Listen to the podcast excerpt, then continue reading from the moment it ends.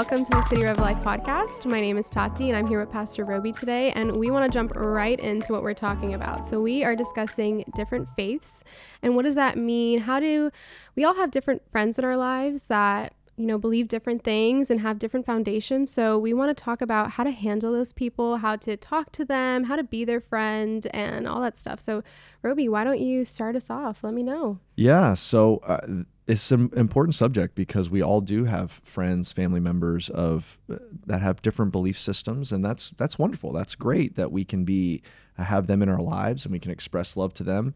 If as a believer, our faith is one of the most important things to us, and so a lot of times it's tricky to know how do I engage that conversation with them. Yeah. And so really this series is more about once those conversations are happening, mm-hmm. it's not as much like how do I start those conversations, although there is a lot of really interesting things the Bible says about that as well. But this is really this series is really about how do we walk through those conversations and what do we need to know about some of those different faiths, um, what do we need to know about them as we're engaging those conversations? And so, some of the things we'll talk about through this series are maybe you have a, a friend that's a Mormon, or maybe you have a friend that's a Jehovah's Witness, or maybe you have a friend that comes from uh, an Islamic background or um, or an atheistic background. Maybe they would say, I'm an atheist or I'm an agnostic. We're going to talk about some of those different faith systems and and how to in, engage those those conversations and, and what would you need to know but really, for this introduction um, episode, we're going to be looking at really what's the demeanor and approach that is true of anyone in any faith, of any faith background, because the Bible is definitely clear about that. Yeah. So that's really where we're going to start in, in this uh, introduction episode. That's so exciting. So, what's the first thing that we should know about approaching or having these kind of friends? Yeah, I think the the, the first thing is what the Bible says in Ephesians 4. And that is it's really a, a powerful text and it it kind of frames up the two things that we would want to know in engaging someone. Actually, why don't, why don't you go ahead and read that, Tati? Sure, it's okay. Ephesians 4 14 through 15. Why don't you go ahead and read it? so that we may no longer be children, tossed to and fro by the waves, and carried about by every wind of doctrine, by human cunning, by craftiness and deceitful schemes. Rather, speaking the truth in love, we are to grow up in every way into Him who is the head, into Christ. Yeah, so what that talks about is we there's a lot of different doctrines that are around. There's doctrines that are um, in the world. There's different uh, traditions and faiths, and what we're wanting to do is to not be tossed around by those doctrines, and so rather we're to speak the truth in love. So in context, this passage is talking about how do we have doctrinal conversations? How do we have conversations where we're not being just following those those different thought patterns?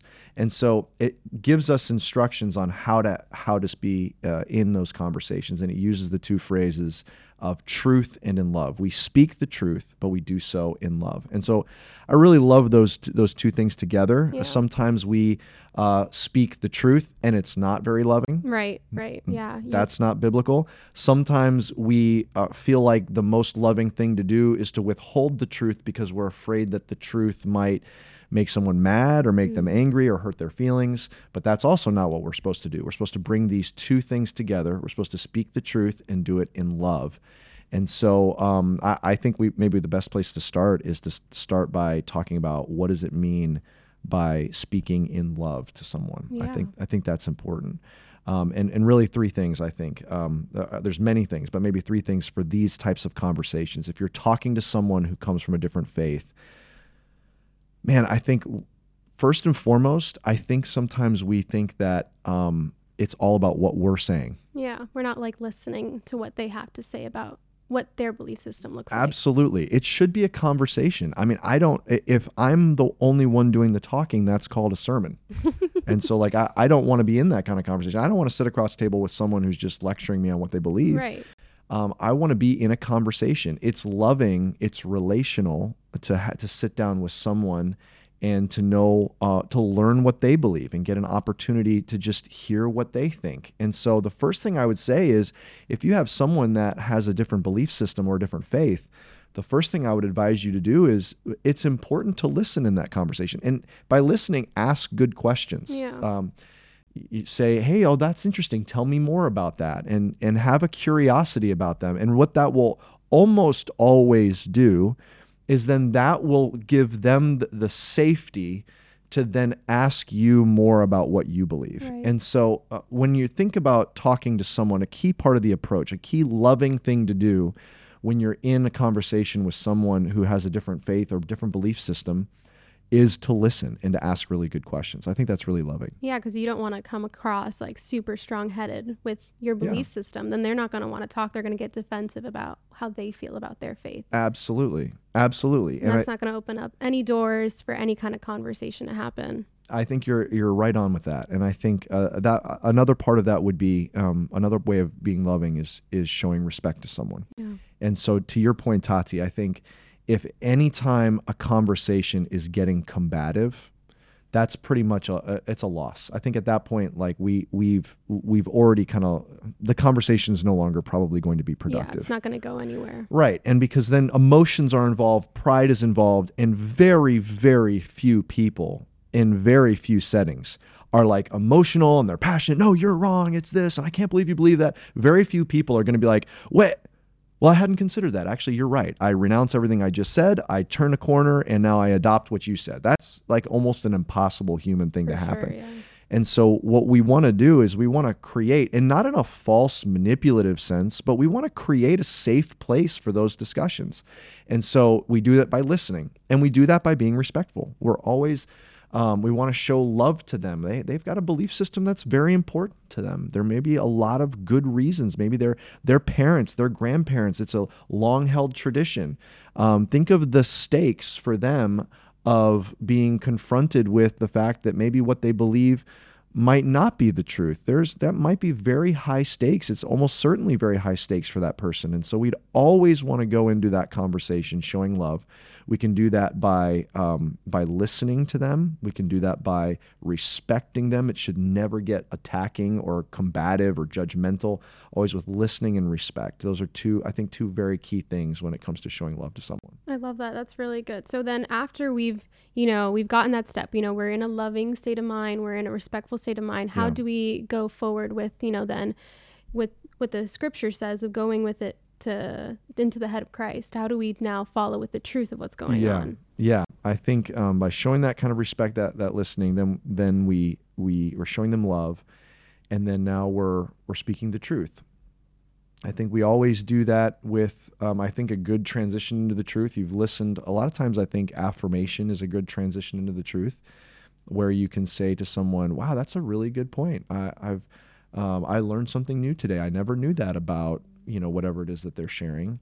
And then I think that then after you've affirmed that, um, you're not knocking down what they believe. You can at least say that it's interesting or that they, they that they've taught you something, or you can um, say, "Oh, I can understand why that would be something that you would you would believe." There's there's always room for affirming, and then we go into the truth. And I think what's key about the truth is to understand that there is one primary truth that we're we're going after, and I think a lot of times for uh, believers, we can get side sidetracked. We can be going down these rabbit trails and going down these other things when really we have one main mission that we're trying to get. One main truth. There's only one truth that can save, and it's the gospel. And so, I would just encourage um, to think about uh, if you in those conversations to think about not just truth in general, but the truth in particular with the gospel. And so I think uh, Paul models this in Corinthians. Tati, why don't you read uh, that first one, 1 Corinthians 2 2. For I decided to know nothing among you except Jesus Christ and him crucified. So I love that he says that. He he says that when he was there in Corinth, he knew nothing among them. There's so many other things they could have talked about, but specifically, he is wanting to just point them to Jesus and his crucifixion. And he, he reiterates this later. Why don't you also read this one? This is in 1 Corinthians 15, 3 through 4. He reiterates the same idea of how central the gospel in particular was when he was ministering there in Corinth. Go ahead and read that next verse too. For I delivered to you as of first importance what I also received that Christ died for our sins in accordance with, with the scripture, that he was buried, that he was raised on the third day in accordance with the scriptures, and that he appeared to Cephas, Cephas, yep. Cephas, than to the 12. Yeah, so he says there later again reiterates in the same letter to the Corinthians. He says, "I when I came among you, I I knew nothing among you except Jesus Christ and Him crucified." And then he said that was of first importance, that it's the gospel. So here's Paul entering into Corinth, and he's entering into a very religious space. They had their own um, beliefs, they had their own idols and temples. There, there, it was a very metropolitan, large, important uh, city, had many different faiths there. But when he went in, he didn't follow these other rabbit trails and talk about this and what he thinks about that. He focused on just the gospel. And so, um, what I would say in a couple things, just in general, regardless of the different faiths that you're talking about, bring it back to the gospel. Um, a lot of times, maybe current events will come up, or political events will come up, or maybe secondary issues of the Christian faith, or and there may be like maybe there's hurt that needs to be listened to, but if it's just a doctrinal discussion about beliefs, bring it back to the gospel and. Yeah and I would just also say in those relationships, whether it's a friendship or a family relationship or a coworker or a neighbor, honestly, I, I'm because in my mind I would love to share them the gospel because it has so transformed my life and I, I love them and I want to see I'm not trying to just convert them to just check a box somewhere. I love this person and I want them to find the freedom I've experienced in Christ. I don't want to force it on them, but I so badly want them to experience that because of that in those relationships, I'm very conscious of the various things I'm evangelizing. Mm.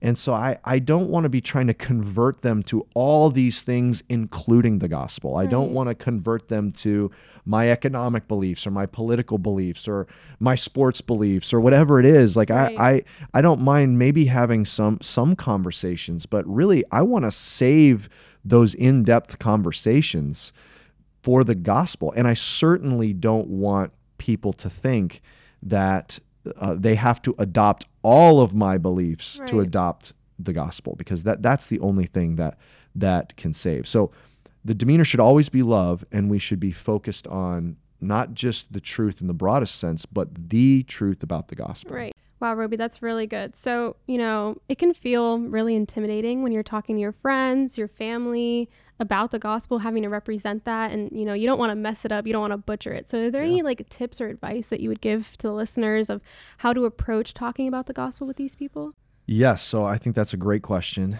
and i think in the end i want the gospel the message of the gospel to come across as irresistible mm.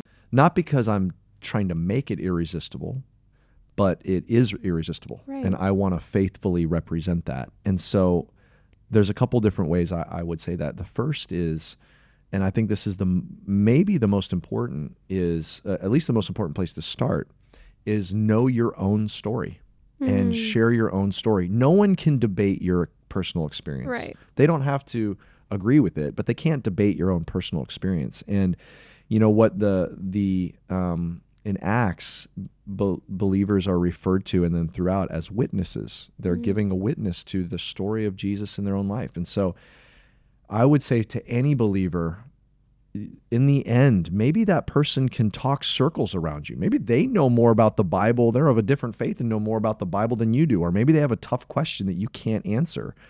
Um, and you shouldn't feel defensive about that. Right. But what you can share is just, well, here's what here's what I do know. Yeah. You know, in fact, there was a there was a um, a man that Jesus healed that eventually said that. It's so beautiful.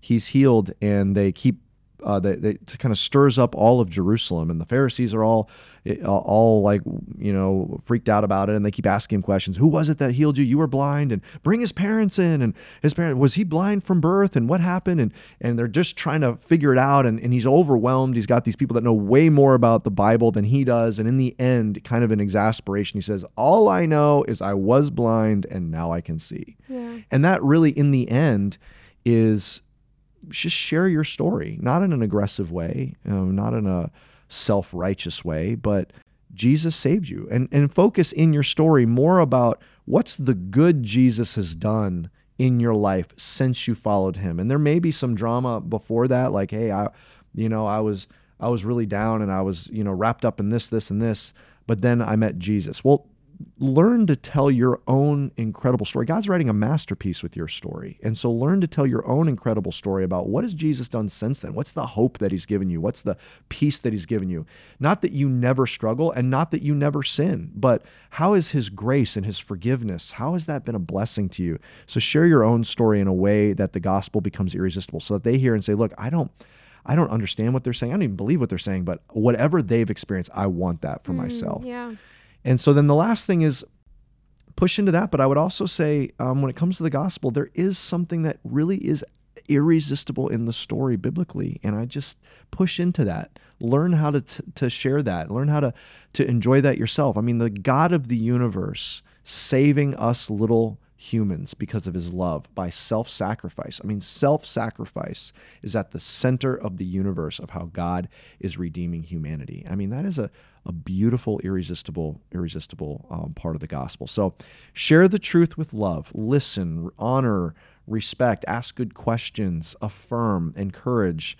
And then share the truth, and by the truth, stay uh, stay on target. Stay stay with with the gospel itself and learn to share it in a way that uh, really is uh, irresistible, where sh- sharing your own personal story or just sharing the message of the gospel as it's told in the Bible. Yeah, I love that. I love that you should be you should really be encouraged to share your own story, get comfortable, maybe practice with some fellow believers sharing it. So sure. if you're preparing to have that conversation, you know, have those practice rounds in, but also remembering like you don't have to answer all the questions. You and it's okay to say, "Hey, I don't know the answer to that question or I don't yeah. know how to combat that in a doctrine way." So I think that's really really wise.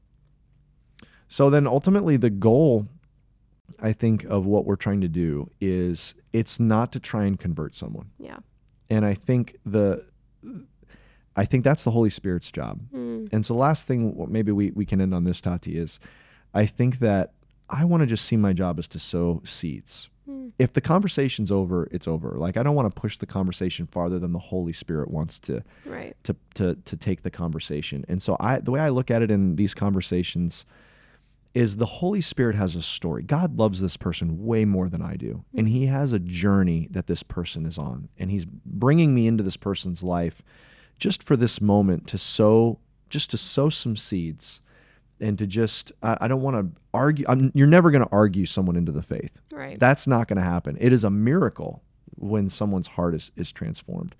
And so I just want to really enter into that moment and just do whatever it is that God has for me to do on their journey. So I'm not going to get discouraged if that conversation, if that person doesn't fall to their knees and give their faith to Jesus. No, I'm I trust the Lord will do that in his time. Right. I'm just there to do my part in that moment and to just sow those seeds in that moment. And so um, I, I, think that's the best way to be to be faithful, and I th- really think that that's the goal. Yeah, I definitely think I, you you should be encouraged if you even get to a point to have those conversations Absolutely. because then you get to discuss different faiths and why those are important to different people. And I think that can be a really beautiful thing. And you know, sometimes we don't see the fruit that we bear, but we can definitely know that God is working in everyone's life. So that's Absolutely. really awesome.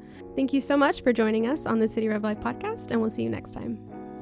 Thank you so much for listening to the City Rev Life podcast. Feel free to subscribe and leave a rate and review. And we love it when you share it with your friends on social media. So don't forget to tag us at cityrev.church. If you're interested in more resources, download our City Rev Church app and follow us on social media. Thank you so much and have a great day.